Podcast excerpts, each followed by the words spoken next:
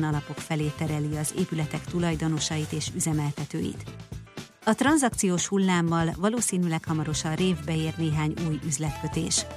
A lap szerint a kelet-közép-európai hotelbiznisz mellett szól az, hogy itt kevesebb befektetett pénzzel lehet hasonló hozamot elérni, mint Nyugat-Európában. Míg Berlinben ötezer eurós négyzetméteráron lehet ingatlant vásárolni, Budapesten most kétezer eurós az átlagár, miközben az irodaházak hat-hét százalékával szemben a hotelpiacon hét-nyolc százalékos a hozamszint, azaz tizenkét éves a megtérülési időszak, ami versenyképes ajánlat a kontinensen. A magyarok fele megy idén nyaralni. A gé ef ká Piackutató Intézet felmérése szerint a legtöbben belföldön pihennének. Honfitársaink tíz százaléka utazik külföldre, tizenkét százalékuk pedig bel- és külföldi nyaralást is tervez a nyárra, írja a Magyar Hírlap. A felmérések szerint a legkívánatosabb hazai úti cél idén is a magyar tenger. A belföldi utazást tervezők negyvenhat százaléka Balatonban lubickolna.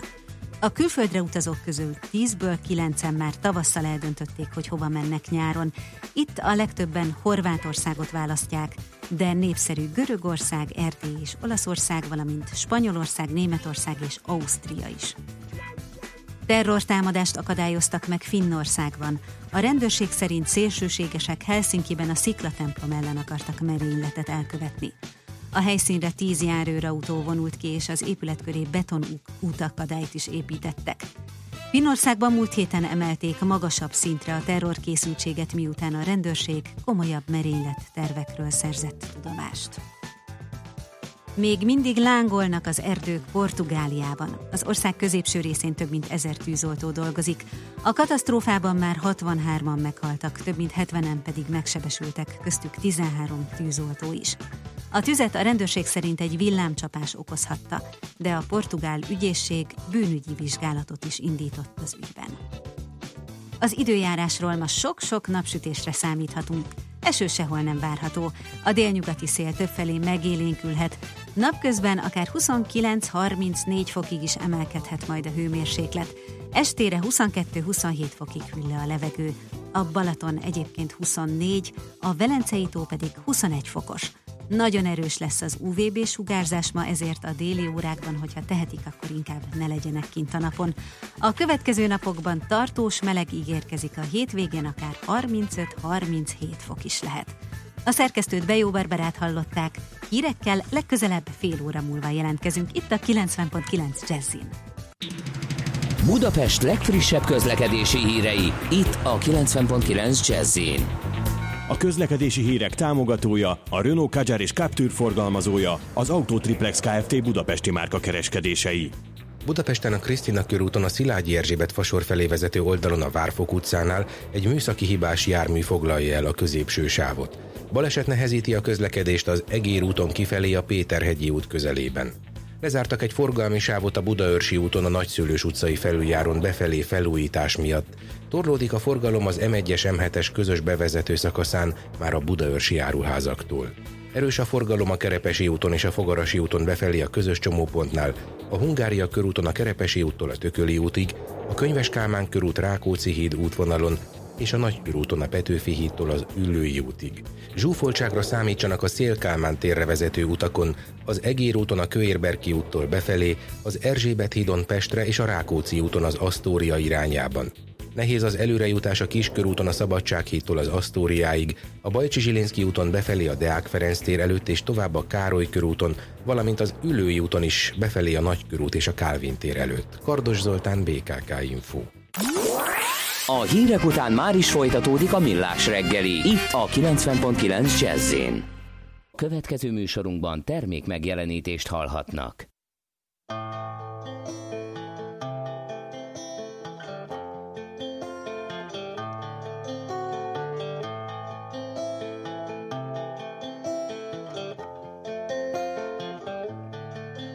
To me, coming from you, friend is a four-letter word. End is the only part of the word that I heard. Call me morbid or absurd, but to me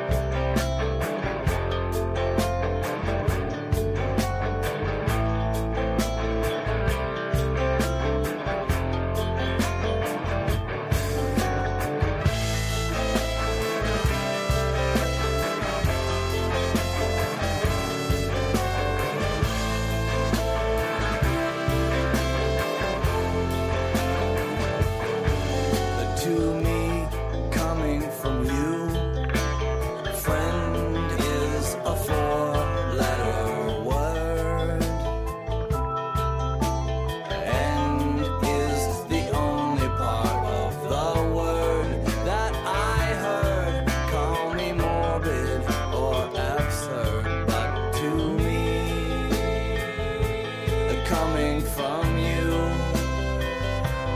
A friend is a four-letter word. When I go fishing for the words I am wishing, you would say to me, I am really only praying that the words you'll soon be saying might betray the way you feel about me.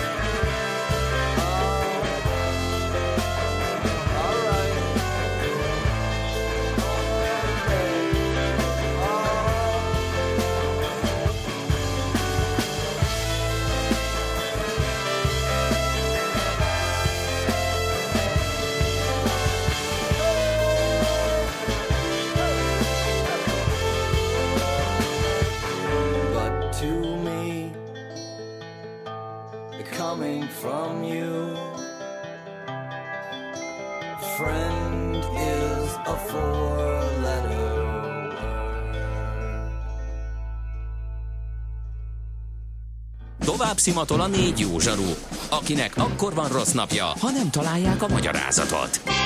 A francia kapcsolat a Wall Streetig vezet. Figyeljük a drótot, hogy lefüleljük a kábelt. Folytatódik a Millás reggeli, a kilencven pont kilenc Jazzy Rádió gazdasági mápecsója. A pénznek nincs szaga, mi mégis szimatot fogtunk. Köszöntjük ismét a hallgatókat, elkezdjük az utolsó órát a Millás reggelivel itt a kilencven pont kilenc Jazzin. június huszadikán kedden reggel kilenc óra tizenhárom perckor megyünk tovább Ács Gáborral. És Gede Balázsa. És természetesen a hallgatókkal, akik írnak nekünk a nulla hat harminc húsz tíz kilenc nulla kilenc-re, meg persze azokkal a hallgatókkal is, akik nem írnak. De akik írtak, azok közül mm, érdemes egy-két dologgal foglalkozni. Például, hogy az em nullás baleset a Szentendrei útnál Budafelé két-három kilométer dugó, ezt Pétertől kaptuk, és az is érdekes, amit ír egy hallgató, hogy azt tudjuk-e, hogy szabálysértő vezetés közben kézben tartani bármit is, nem csak telefonálni. Tehát ilyen szempontból appozni, enni és inni is szabálysértő, mert hogy itt az előző beszélgetésünkben ugye példaként hozta föl a vendégünk, hogy hát a milyen jó kocsiba ülve szépen az alpon keresztül el lehet utalni. Nem hallok. Volt egy kis vitelőn múlt, hogy piros lámpánál állva nyomkodhatom-e. Fogalmam sincs. Ha lerakom a combomra, kell... nyomkodhatom-e? Igen. Piros lámpánál állva. Hogy hol van, a hat, hol van itt a határ? Na majd... Igen, vagy a tartókán, hogyha ott van, ott utalhatok-e? Vagy csak a, igen, vagy ott, csak a ott gé pé es van a... nyomkodhatom? Igen, igen, igen. Ja, ja, és a ja. gé pé es nyomkodhatom? Ha se, akkor, meg, igen, akkor meg... Nyilván nem. Tehát valahol, ha van rendes kihangosító, meg kis... hogy hívják azt a tartót, az üvegen, üvegtartó. Jó. Igen, ha, hangvezérelve. Na, ja, hangvezérelve. Ja. Na jó, ezekre majd később keresünk választ. Mert most most... Más, más kérdések gyötörnek minket. Nem ma, és nem mi találtuk fel a spanyol viaszt. Mesél a múlt. A Millás reggeli történelmi visszatekintő rovata akkor, abból az időből, amikor pödört bajusz nélkül senki nem lehetett tőzsdeüzér. Érdekességek, évfordulók, események annó. Mesél a múlt. Így trédeltek dédapáink. Katona Csaba történész a telefonvonalunk túlsó végén. Szia, jó reggelt! Reggelt kívánok! Hát egy nagyon izgalmas és érdekes történelmi figurával fogunk foglalkozni, Habsburg Miksával, aki Mexikóban lelte halálát száz ötven évvel ezelőtt, méghozzá elég ronda körülmények között effektív kivégezték, illetve majd még ott a végén is lesz valami kis, valami kis érdekesség, úgyhogy mutassuk be, kiről is van szó, és milyen volt az ő élete. Hát egy olyan Habsburgról beszélünk, akit a, azt gondolom, hogy a képességei, illetve az ambíciói sokkal többre hivatott volt annál, mint amúgy harmincnégy évesen véget ért az élete. Valójában egy rendkívül balszerencsés, és ha a személyiségét nézzük, kifejezetten szimpatikus emberről beszélünk. Amiért megemlékezünk róla, az megint egy évforduló, és hát érdekes módon már megint nagy halál évfordulója, ugye ezernyolcszázhatvanhét. június tizenkilencedikén lőtték agyon őt Mexikóban, két tábornokával, Mejia, illetve Miramón tábornokokkal együtt. Tehát hogy kerül egy Habsburg főherceg Mexikóban, mindjárt ezzel kezdődik a dolog. Ugye van itt egy nagyon sajátos eleme az egésznek, már ha csak a dátumra is figyelünk, ez a június tizenkilenc, ugye a június nyolcadikán, tehát egész kevéssel előtte volt Ferenc József koronázása, aki ugye az ő bátyja volt, és hát nagyjából abban mindenki megegyezett, aki ismerte őket, hogy alapvetően még sokkal tehetségesebb volt. De hát ő volt a fiatalabb. Uh-huh. A kétes fér sokszor bal szerencse volt, ugye? Igen. A kétes fér között egyébként jó kapcsolat volt. Tehát ők szerették és tisztelték egymást, de két teljesen más személyiség volt. Ferenc Józsefről közismert, hogy ő kifejezetten a tizenkilencedik század konzervatív vonalatához tartozott, Miksa viszont kifejezetten liberális gondolkodás volt, nyitott volt a tudományok iránt, botanikával foglalkozott egyebek mellett, és például tizennyolc éves korában Novara cirkáló fedélzetén világkörüli útra indult, foglalkozott a császári királyi haditengerészettel, ennek a főparancsnoka volt huszonkettő évesen, és ő volt az, aki ezt a flottát abba az irányba terelte, ami aztán Wilhelm von Tegetoff admirális alatt a fénykorát élte. Volt egy házassága, első Lipót belga király lányát sarolt, a hercegnőt vette feleségül, és hát egy ideig még Lombardia és Velence helytartója is volt, de jellemző módon Ferenc József innen hamar visszahívta, mert túl liberálisnak bizonyult az ötvenes években, mindaz, amit Miksa képviselt. Az, mi, az mit jelentett? Hát egész egyszerűen nem azt a, azt a fajta központi irányításra épülő császári hatalmat akarta gyakorolni, hanem a kiértésükbe gondolkodott, hogy kiszélesített választójog, más ehhez hasonlók. Na most az ötvenes éves hát császári birodalomában hát... Igen, szóval nem volt népszerű. És hát innen visszavonulva, mert akárhogy is nézzük, ez bukásnak minősült, Triest melletti kastélyába vonult vissza, és itt keresték fel őt a mexikói királypárti felkelők. És itt indult el az ő végzetes sorsa. Itt egy nagyhatalmi játszma van a háttérben, Mexikó adósságokkal küzd, és Benito Juárez, az egyébként zapoték, indián származású mexikói elnök fölmondja ezek kifizet, megfizetését. Erre hivatkozott pedig harmadik Napóleon, a nagy Napóleon, ugye nevét viselő ám, de jóval szerényebb tehetségű unokaöccse, háborút indít Mexikó ellen, de azt pontosan tudta, hogy az nem fog működni, hogy egy nyílt francia beavatkozás legyen, tehát úgy, hogy Mexikóra megpróbálja rátenni a kezét Franciaország. Már csak azért is, mert az u es á a Monroe elv miatt ugye óvta Dél-Amerikát is, és ezért aztán szerencsétlen Miksát rántották be ide, mint afféle báb uralkodót. Az volt a helyzet, hogy... Ez miért volt neki vonzó? Mert volt benne ambíció, és ő nagyon komolyan gondolta azt, hogy ő tehet valamit Mexikóért. Tehát egy olyan embert képzeljünk el, aki azt gondolt, hogy ő egy jó uralkodó lehet. Van egy ország, aminek a boldogulásáért, a népért, beleértve az indiánokat is tehet valamit, megvan benne a tehetség és az ambíció. Ezt a fajta liberalizmusát, amiről beszéltünk, neki állt érvényesíteni ott is, és egészen meglepő dolgokat lehet ezzel kapcsolatban felsorolni, például milyen rendelkezéseket hozott. Kezdjük ott, hogy például a Juárez-féle rendelkezések egy részét, amikor Juárez északra menekült előle, hiszen francia seregek támogatták, és neki is voltak egyebek mellett magyar katonákkal felvértezett önkéntes seregei, tehát több magyar napló is fönnmaradt, visszaemlékezés a mexikói hadjáratról. Szóval a lényeg az, hogy a Juárez-féle rendelkezéseket, ilyet, mint a földreform, a szavazójog kiterjesztése, a földbirtokkal nem rendelkező parasztokra, és máshez hasonlók, ezeket ő jóvá hagyta, de ezen kívül még ő maga is hozott rendeleteket, tehát modernizálta az országot, bevezette a tízes számrendszeren alapuló hossz és mértéket, szociális intézkedéseket hozott, szabályozta a béreket és a munkakörülményeket, a nyugdíjakat, eltörölte az adós rabszolgaságot. Tehát, hogyha megnézzük, ez csupa olyan rendelkezés, ami akárhogy ragozzuk, nem Mexikó kárát szolgálta, és akkor még finoman fogalmaztam, ugye? Ez az ember tanult, neki áll spanyolul tanulni, hozzáteszem, kiválóan beszélt magyarul, tehát megtanulta ugye még uh-huh. a magyar nyelvet is. Következetesen mexikóinak mondta magát. Tehát egy naív embert képzeljünk el, aki egész egyszerűen nem mérte föl, hogy ő egy nagyhatalmi politikai játszmának a része. És tulajdonképpen ez lett a végzete. Uh-huh. Népszerűvé nem tudott válni a rendelkezései dacára, annak ellenére, hogy a rendelkezések egy jó részét pedig aztán meg már Juárez nem vonta vissza. Mert hiszen maguk a rendelkezések azok viszont nagyon is hatottak. De ez a, ez a fajta népszerűség, ami a rendelkezésére igaz volt, ez nem ment át az ő személyére. Mindenki úgy tekintette őt, hogy senki más, mint egy bábcsászár, harmadik Napóleon bábcsászára. Noha nagyon is igyekezett azon, hogy ő az önállóságát mutassa meg. És amikor aztán eljutott a dolog oda, hogy az u es á olyan értelemben beavatkozott a mexikói eseményekbe, hogy arra hivatkozva, hogy mexikói indiánok az Egyesült Államok határait támadják, akkor amerikai csapatok átmentek a határon, de véletlenül sem az indiánokra támadtak, hanem a franciákat igyekeztek meggyengíteni. Tehát a bukása onnantól kezdve, hogy ez megtörtént, az u es á aktívan beavatkozott, harmadik napon pedig levette róla a kezét, tulajdonképpen elkerülhetetlen volt. De olyan, volt, olyan szinten is, hogy kivégezzék? Igen, ugyanis sajnálatos módon hiába volt az ő személyisége olyan, amilyen Juáreznek, minden áron kellett az a propagandisztikus dolog, hogy föl tudja mutatni, hogy abszolút győzelmet aratott. Na most ez annyira így volt, hogy miután ezt egyébként tényleg egy jó szándékú és balszerencsés embert kivégezték, a holttestét még aztán heteken át üvegkoporsóba hurcolták föl le, mutogatva szanaszét, tehát kifejezetten propagandisztikus céllal, hogy lássák, hogy igen, megvan a teljes győzelem.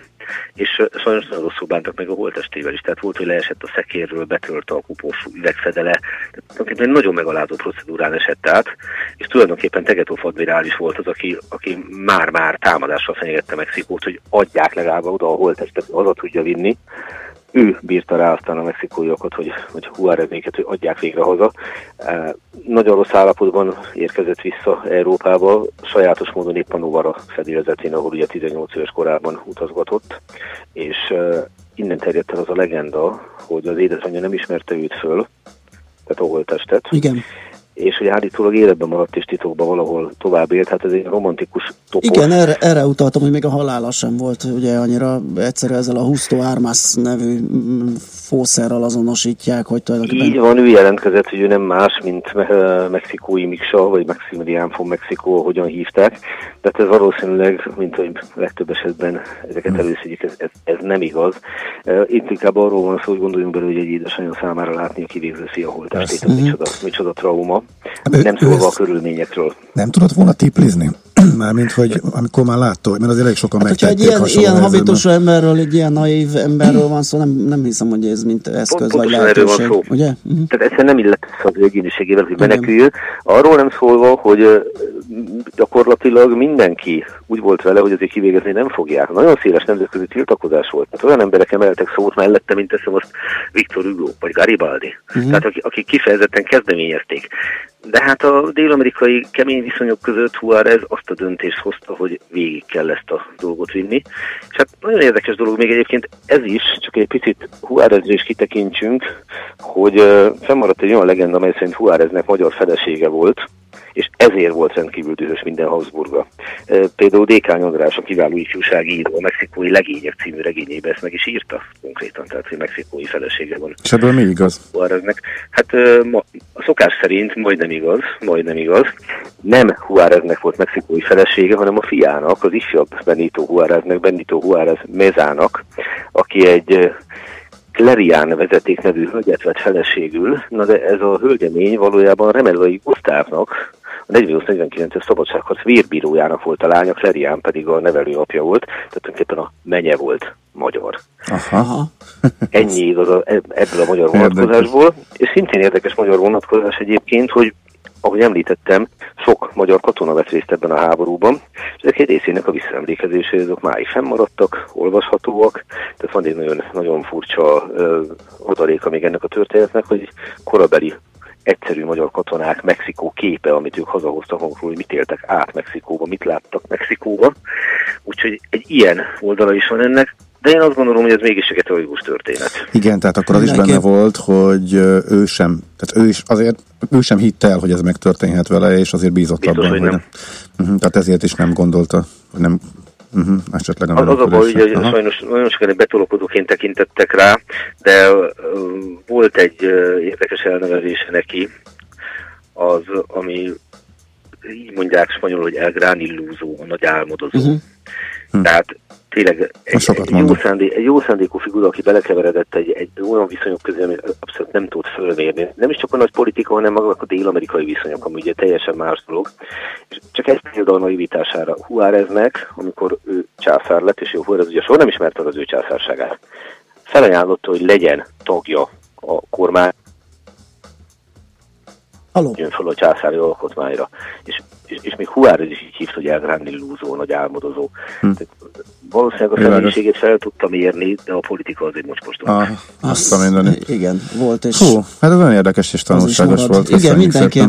Köszönjük szépen, Csaba. Ismét mondhatjuk. Hát azt gondolom, hogy sokszor lehet hallani, hogy szidják a Habsburgokat így meg úgy, a kép sokkal árnyaltak, rendkívül sok kiváló embert adtak a Habsburgok a történelemnek, mint hogy nem kiválót is, mint hogy bármelyik család, akit jobban vagy rosszabbul ismerünk. Én azt gondolom, hogy Habsburg Miksára tisztelettel emlékezhetünk. Uh-huh. Ezt tettük most Ezt is. Ezt tettük, uh-huh. Így is van. Köszönjük még egyszer, jó munkát, szép napot Én neked. Köszönöm a figyelmet. Szia.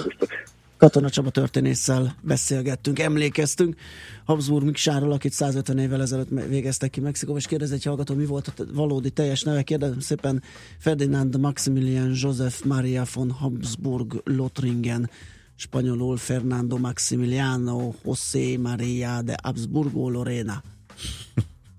Mesél a múlt rovatunk hangzott el. Kövesd a múlt gazdasági és tőzsdei eseményeit hétfő reggelenként a Millás reggeliben.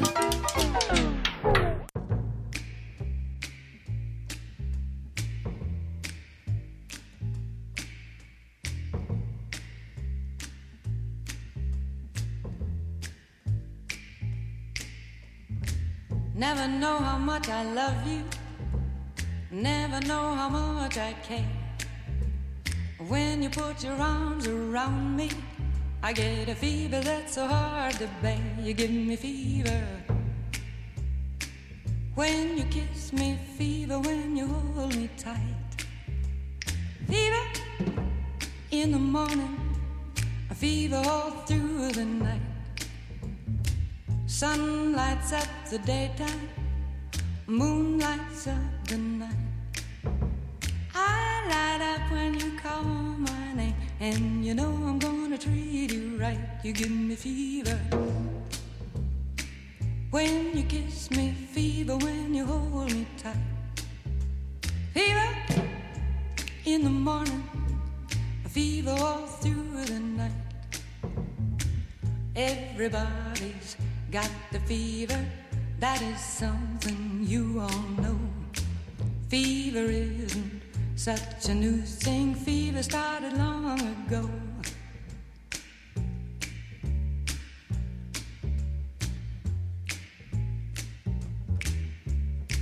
Romeo loved Juliet, Juliet she felt the same. When he put his arms around her, he said, Julie, baby, you're my flame, now give us fever. When we kiss it, fever with thy flaming youth. Fever, I'm a fire. Fever, yea, I burn forsooth.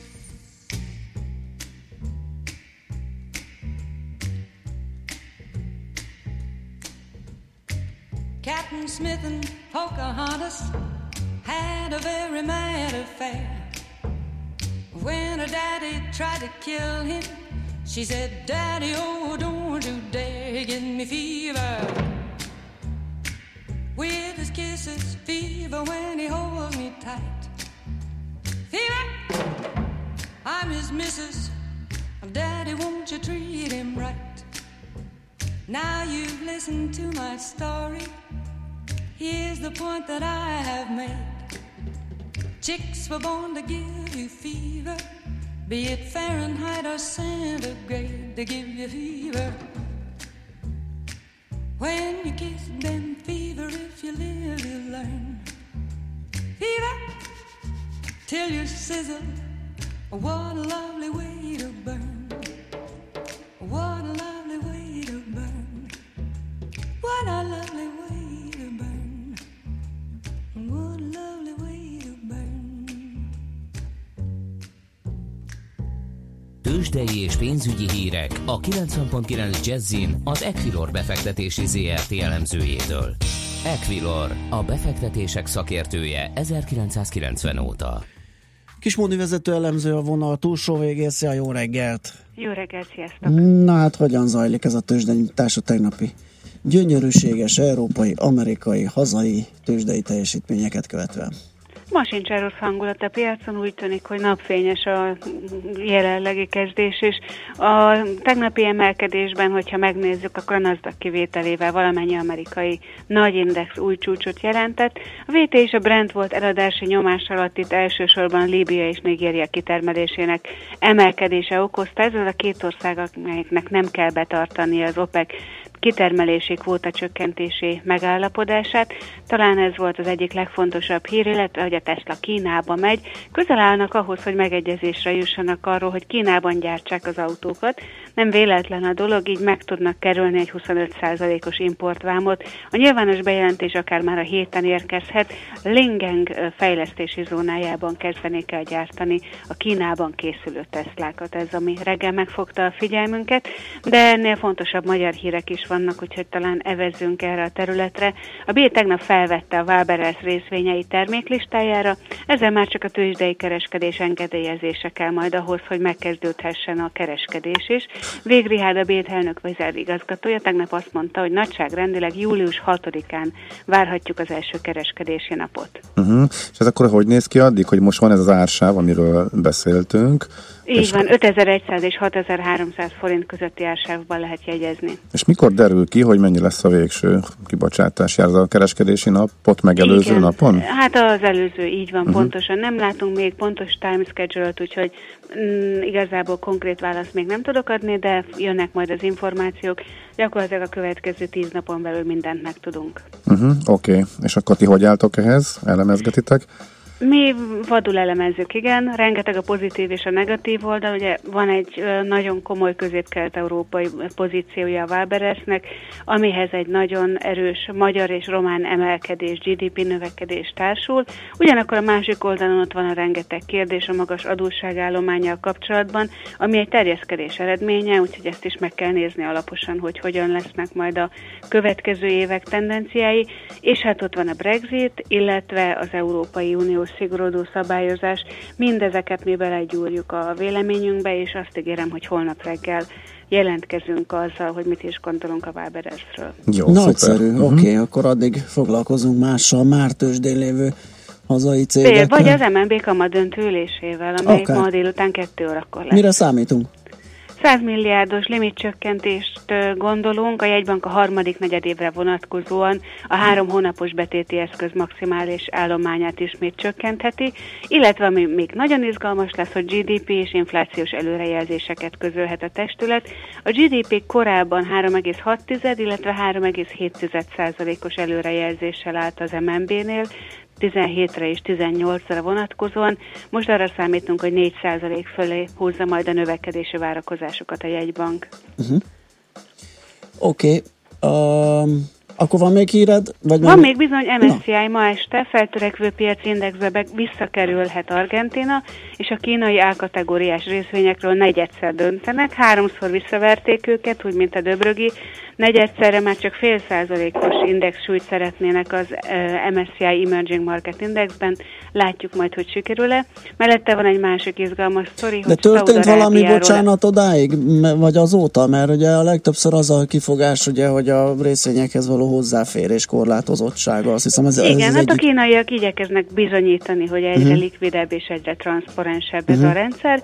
Az em es cé i pedig ingatta eddig a fejét. Igen. öt százalékos részvénysúlyak indultak, ehhez képest most már ez a fél százalék tényleg elhanyagolható mértékű. Elhanyagolható mértékű, ez nagyon relatív Magyarország súlyának megfelelő. I- igen, egy kínai fél százalék. Um, igen, és belét folytatom a szót, Szaúd-Arábia? Szaúd-Arábia, ott még nem döntünk, hanem arról van szó, hogy elkezdünk-e tárgyalni arról, hogy Szaúd-Arábia bekerülhet ebbe az indexbe. Aha.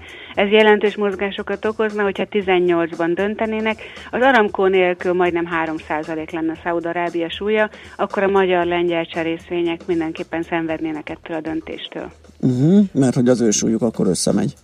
Így van, kiszorítja. Uh-huh. És hát ugye természetesen lesz egy normál index súlyozás is, csak piaci pletykákat tudok mondani, elképzelhető, hogy nőni fog a MOL és az o té pé súlya, semmilyen megerősítést ezzel kapcsolatban nem láttam. Jó, tehát erre azért ne toljuk rá akkor a családi házat, meg az egész család. Hát a nagypapa a lélegeztető készülékét, ezt ne... Jó, um, akkor még egy-két árfolyam kimaradt a blue chipek. Igen, pont az o té pé és a MOL emelkedik nulla egész kettő százalékkal a bankpapír, kilencezer-háromszázegy forinttal, a MOL pedig huszonkétezer-száznegyven forinton van éppen, itt uh, majdnem fél százalékos a plusz, a Richter hétezer-száz ötven forinton áll, a Magyar Telekom pedig négyszázhatvankilenc forinton, a teljes összforgalom még nem éri el az ötszáz millió forintot, úgyhogy egy kora nyári reggelt látunk. Aha, akkor lehet, hogy a tegnapihoz hasonló ilyen hat-hét-nyolc milliárd körül alakulunk ma, egyelőre legalábbis ez az indikáció. A devizafronton, forintpiacon történik-e valami? Az euróforint kereskedésében nem, háromszázhét egész hetvennégy várja az em en bé döntést a A deviza, délután háromtól lehetnek kisebb mozgások, az euró-dollár pedig dollár erősödést mutat, egy egész tizenegy negyvennégy, ennek megfelelően kétszázhetvenhat forintot kell adni egy dollárért. Oké, okay, Móni, köszönjük szépen a beszámolódat, holnap ismét beszélünk, és hát akkor vagy kíváncsian várjuk, hogy mit szóltok a Vábererhez. Szép napot, jó munkát! Köszönöm, sziasztok, jó munkát! Kis Móni vezető elemzővel beszélgettünk a tőzsdenyitásról, megyünk tovább. Tőzsdei és pénzügyi híreket hallottak a kilencven egész kilenc Jazzin az Equilor befektetési zé er té elemzőjétől. Equilor, a befektetések szakértője ezerkilencszázkilencven óta. Rövid hírek a kilencven egész kilenc Jazzin Bejó Barbarától. Folytatódik a szúnyogírtás, emléktáblát avattak Szakácsi Sándor tiszteletére. Kánikula lesz egész héten. Jó napot kívánok! Jó üzlet lehet Budapesten hotelbe fektetni, a világgazdaság szakértőkre hivatkozva azt írja, az ingatlanárak emelkedése és a turizmus szárnyalása indokolttá teszi, hogy a nemrég eladott Sofitel után más hotelek is piacra kerüljenek. Az előregedett épületeket milliárdokért lehet helyrepofozni, a szállodaiparban beköszöntő felújítási hullám miatt pedig elkerülhetetlen, hogy pótlólagos forrásokat vonjanak be. Ez a nagy ingatlan alapok felé tereli az épületek tulajdonosait és üzemeltetőit. A tranzakciós hullámmal előreláthatóan hamarosan révbe ér néhány új üzletkötés. A lap szerint a kelet-közép-európai hotelbiznisz mellett szól az, hogy itt kevesebb befektetett pénzzel lehet hasonló hozamot elérni, mint Nyugat-Európában. Folytatódik a szúnyogírtás. A héten Csongrád, Bács-Kiskun és Szabolcs-Szatmár-Bereg megyében a Dunánál, valamint a Balatonnál is ritkítják a vérszívókat. A Dunakanyarban is újabb kezeléseket végeznek, Budapesten, Baja és Mohács térségében pedig a korábbi légi permetezések után földi technológiával is írtanak. Ezen a héten a szúnyogírtás több mint kétszáz települést érint. Emléktáblát avattak Szakácsi Sándor tiszteletére a Ferencvárosban, közli a Magyar Idők. A Jászai Mari díjas színművész május huszadikán lett volna hatvanöt éves, és március hetedikén volt tíz éve, hogy elhunyt. A tábla arra a házra került a Boráros téren, ahol a nyolcvanas években élt. Vizes játszótér épül Kispesten, az új közösségi terület a Berzsenyi utcában felújított gyermekorvosi rendelő, a Zöld Ágacska óvoda és a Puskás iskola közelében kap helyet, mintegy négyezer négyzetméternyi területen. Két ütemben készül majd el, az első befejezését augusztus huszadikára ígérik. Erre az önkormányzat száznyolcvan millió forintot különített el a költségvetésben. A vízes élményparkot a meglévő Szánkódomb körül alakítják ki, felhasználva annak adottságait. Az időjárásról: ma sok napsütésre számíthatunk, eső sehol nem várható, a délnyugati szél többfelé megélénkül. Napközben akár huszonkilenc-harmincnégy fokig is emelkedhet a hőmérséklet, estére pedig csak huszonkettő-huszonhét fokig hűl le a levegő, a Balaton huszonnégy, a Velencei tó pedig huszonegy fokos. A következő napokban tartós meleg ígérkezik, a hétvégén akár harmincöt-harminchét fokkal. A szerkesztőt, Bejó Barbarát hallották, hírekkel legközelebb fél óra múlva jelentkezünk. Budapest legfrissebb közlekedési hírei, itt a kilencven egész kilenc Jazz-en. Budapesten a Ferihegyi repülőtérre vezető úton kifelé a Szemere telep közelében egy műszaki hibás jármű akadályozza a forgalmat. Baleset történt a Rákóczi úton befelé a Blaha Lujza tér előtt, illetve az Ajtósi Dürer sorban is a Jábor utcánál. Tart még a helyszínen és az Egér úton kifelé a Péterhegyi út közelében. A Krisztina körúton a Szilágyi Erzsébet fasor felé vezető oldalon a Várfok utca előtt egy műszaki hibás jármű foglalja el a középső sávot. Korábban baleset történt a Sziget-Szentmiklósi bevásárlóközpontok közelében, az M nullás autóút feletti felüljáron. Tart a helyszínelés és a műszaki mentés az érintett útszakaszt lezárták, a környéken torlódásra kell számítani. Az érintett bé ká ká járatok megnövekedett menetidővel közlekednek. Lezártak egy forgalmi sávot a Budaörsi úton a Nagyszőlős utcai felüljárón felújítás miatt. Torlódik a forgalom az em egyes, em hetes autópálya közös bevezető szakaszán az Egér úttól. Kardos Zoltán, bé ká ká Info. A hírek után már is folytatódik a Millás reggeli, itt a kilencven pont kilenc Jazz-én.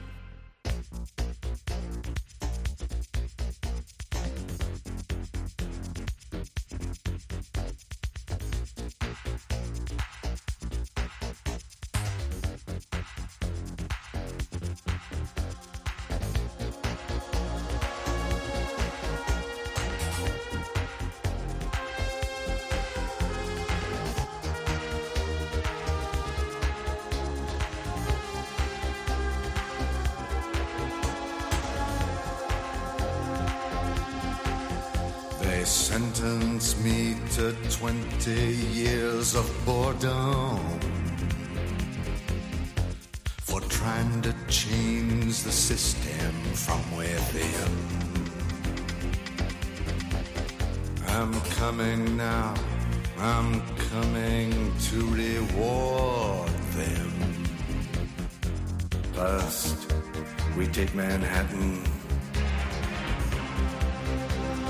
Then we take Berlin.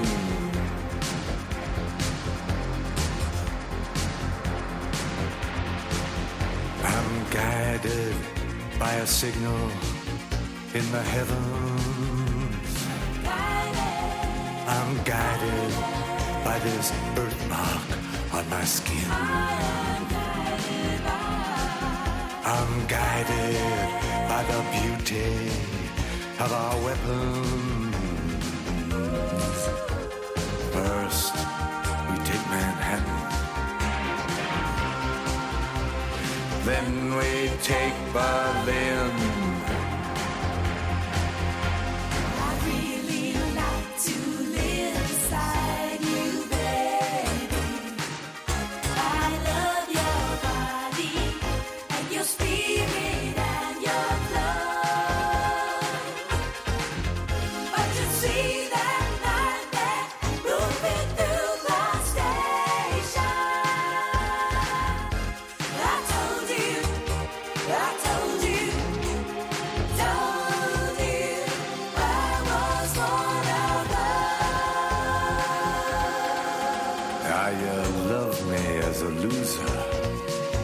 Now you're worried that I just might win. You know the way to stop me, but you don't have the discipline. How many nights I prayed for this to let my work begin. First, we take Manhattan. Then we take Berlin.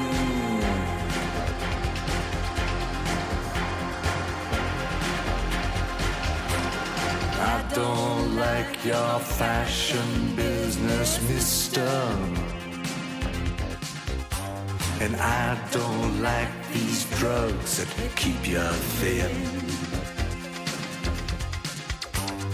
I don't like what happened to my sister. First, we take Manhattan. Then we take Berlin.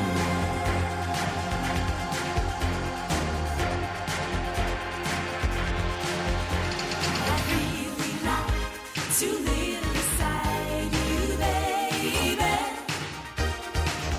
I love your body and your spirit and your clothes. But you see that line that moving through the sky.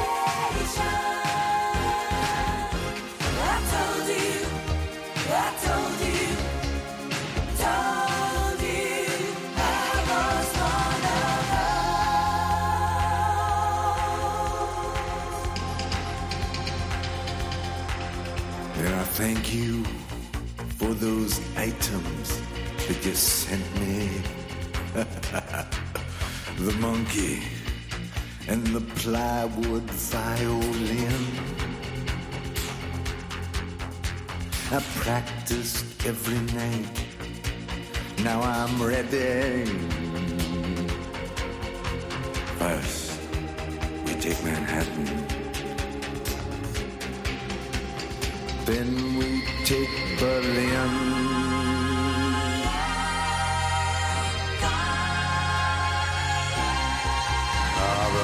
Remember me, I used to live for music. Remember me, I brought your groceries in. Well, it's Father's Day, and everybody's wounded. First, we take Manhattan. Then we take Berlin.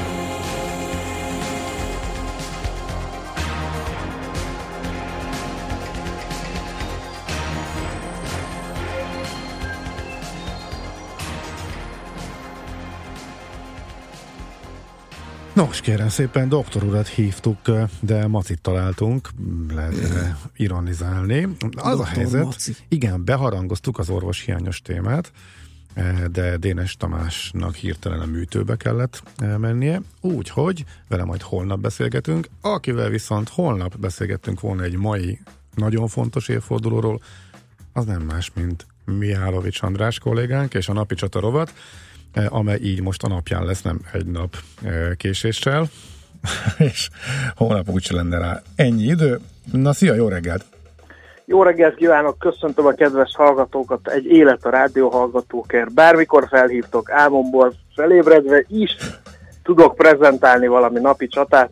Ez a mai a katalaunumi ütközet lesz, ugyanis négyszázötvenegy. június huszadikán a hunok és a rómaiak mérték össze fegyvereiket valahol Champagne-ban, a mai Franciaország területén.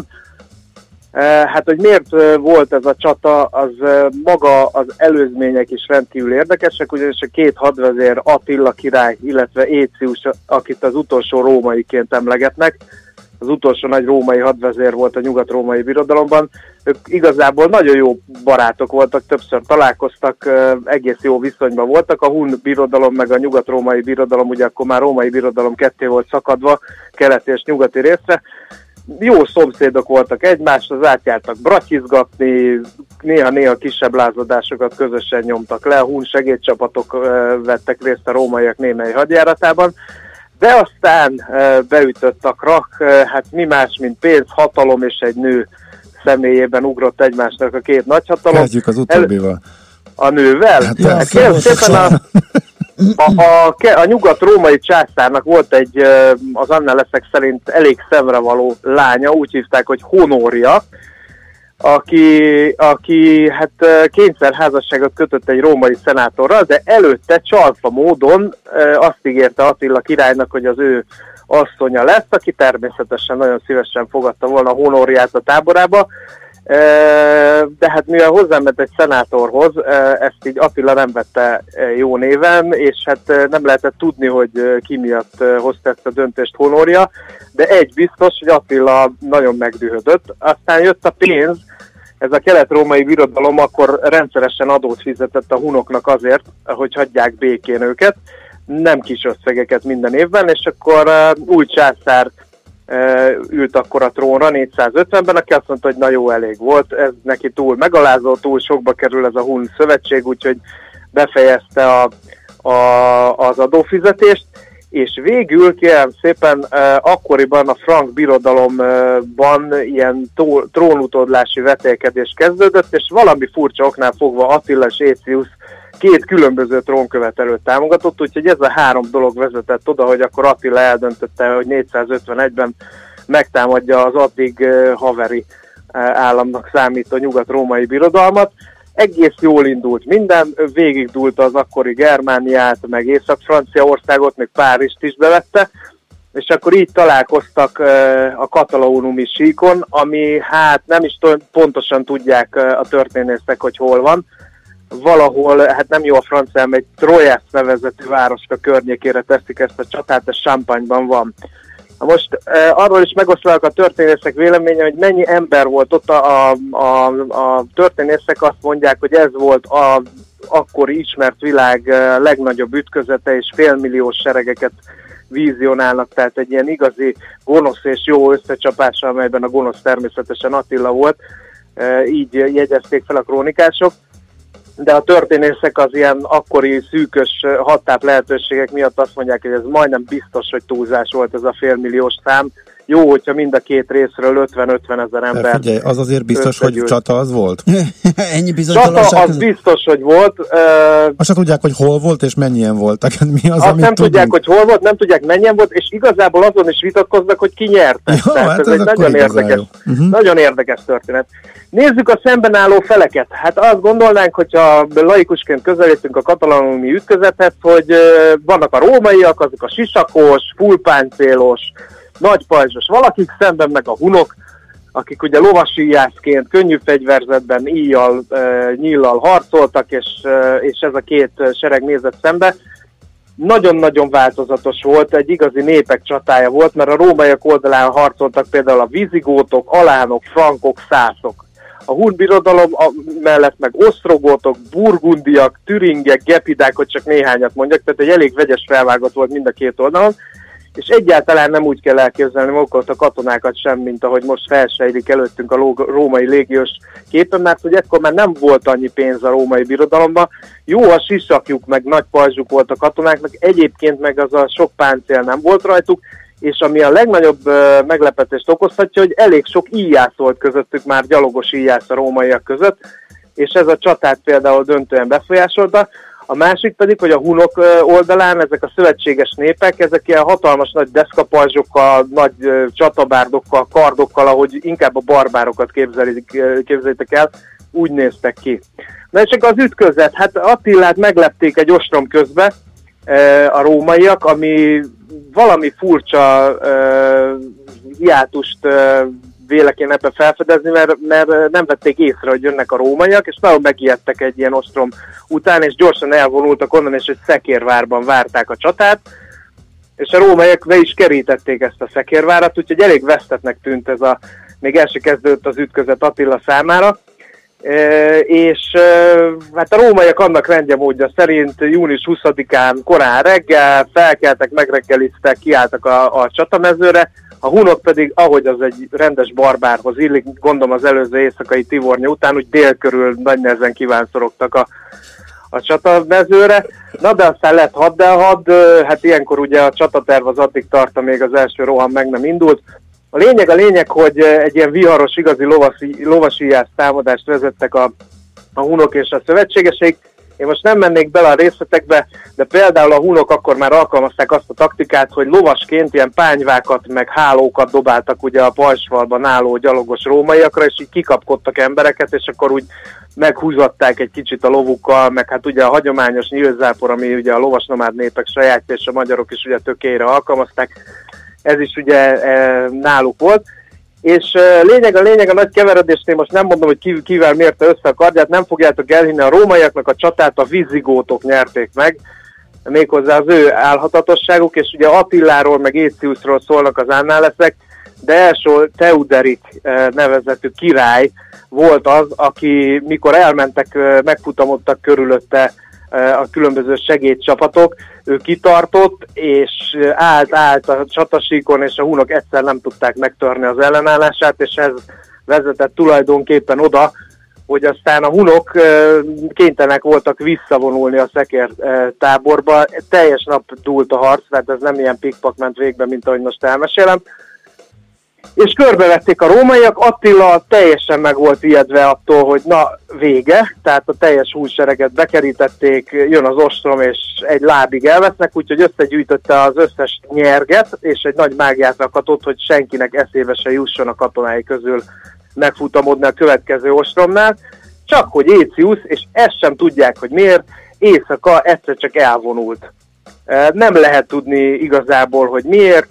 Lehet, hogy az egy, a saját pecsenyét sütögette, mert ő egyébként Galliában, az akkori Gallia tár- tartományban rendelkezett elég nagy területekkel, és azt gondolják a történetek, hogy megvédte ezeket, Attilának gondolom kétszeres meg kell gondolni, hogy még egyszer neki támad, és az, hogy mi lesz a birodalommal, az már annyira nem érdekelte, úgyhogy elment. Annyira meglepte ezzel a lépéssel Attilát, hogy két napig állt a, a Szekérvárba, mert azt hitte, hogy csapda, és ki akarják onnan csalni, és ö, nagy nehezen hitte csak el, hogy hát, ö, hogy hát akkor véget ért nincs a csata, és megúzták. É, és azt nem tudják, hogy ez most akkor kinyerti. El tudjátok dönteni? Ez, ez alapján még... pont nem. Igen. Igen, tehát ez egy, egy nagyon-nagyon furcsa ütközet volt. A lényeg, hogy a rákövetkezendő évben Attila ilyen sétagalopként elfoglalta egész Itáliát, és a pápa könyörök, könyörgött neki, hogy hát súlyos adófizetés fejében ugyan, de hagyja már békén őket, úgyhogy Attila ki is vonult onnan, de mondom... Hát ha jól volt a pé er-osa, akkor azt terjesztette, hogy ő volt a győző, és ezért ugye nagy tisztelettel beengedték igen. Rómába, úgyhogy lehet, hogy ez volt. igen. igen, igen, igen, úgyhogy úgy, hmm. nagyon érdekes volt ez az ütközet, és hát ugye ne felejtjük el, hogy ez négyszázötvenegyben volt, és négyszázhetvenhatban megdőlt a nyugat-római birodalom, úgyhogy azt kell mondani, hogy, hogy ezt a veszteséget, amit ott szereztek, mert borzalmas veszteségekkel járt a katalonumi csata mind a két fél számára, Uh, nem tudta kiheverni, és hát olyan hadvezére sem lett még egy, mint Écius, úgyhogy ezért hívják az utolsó uh, rómainak Écius. Hát figyel, a csata de, után de huszonöt ő... évvel meg is bukott a római birodalom. Értem, de hát ha ő váratlanul nem vonul el, amikor elvileg nyerőre állt, akkor lehet, hogy máshogy alakul a történelem legalább egy néhány tíz évig. Uh, ezen nagyon vitatkoznak a történészek, uh, megint csak Attila jelentőségén, ő nem hódított, tehát sokan gondolták, hogy ő hódított, de ő, ő ezeket a kalandozásszerű hadjáratokat szerette, ő gyakorlatilag uh, uh, zsákmányért és dicsőségért harcolt általában, és nem tartotta meg a területeket. Ugye egy területet elfoglalni lehet, hogy könnyű, de megtartani nehezebb, mert ott ugye helyőrség kell, ott a lázongásokat, esetleg ellentámadásokat meg kell e, próbálni megakadályozni. Erre a lovasomát harcondott teljesen alkalmatlan volt. Tehát ő tényleg letiporta fél Európát, aztán hazavonult a egyesek szerint a Kárpát-medencében volt valahol az ő központja, és akkor pihent egy kicsit, aztán megint útra kelt más irányba, megint kirabolt mindent, amit lehetett, elhajtott mindent, amit lehetett, rabszolgákat, mindent, és akkor megint pihent egy kicsit. Aha. Szóval azt mondják, hogy ő nem, tehát lehet, hogy ott, ott nem vonul el és megsemmisítik, de igazából nem volt olyan tartós hatása Attilának, mint gondolnánk a római birodalomra. Világos. Okés. Hát köszönjük szépen. Hát köszi. Egyet nagyon nem tudunk, szó. Mi lett Honóriával, mert hogy Attila nem kapta meg, az biztos. Aha, hát akkor maradt, maradt a... az öreg római szenátornál, és szerintem jól mondják. Igen, igen, igen, igen. Hát látunk már ilyet. Aha, előfordul, semmi gond. Oké. Köszönjük szépen a csatát, neked jó munkát mára, és szép napot. Köszönöm, sziasztok! Kérem szépen, Mihálovics András kolléga adott elő nekünk egy nagyon kitűnő történetet. Ö, megyünk tovább, még zenélünk? Hát nem, szerintem most már lassan, lassan köszöngessünk el lassan. Köszönjük a megtisztelő figyelmet mára is, még azt nézem, hogy esetleg valamilyen útinformáció van-e, amit küldtetek nekünk. Azt mondja, hogy hogy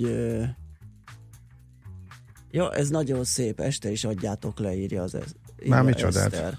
Hát kilencszázötvennégyes, hogyha Maci meséjére gondol szerintem, vagy történetére, elbeszélésére. A kataloni csatáról lehet, ilyen esti meseként gondolja Eszter, nem tudom. Aztán annyi jó Leonard Cohen dalva, miért mindig ezt játszátok le, kérdi Gergő. Nem mindig ezt játszok, ezt tök ritkán játszok, pont szerintem. Igen. Nem tudom, mire gondol a hallgató. Minden esetre mi elbúcsúzunk, átadjuk a terepet Bejó Barbinak, hogy jöjjön ide és mondjon nektek híreket, valahol itt kell, hogy legyen a közelben.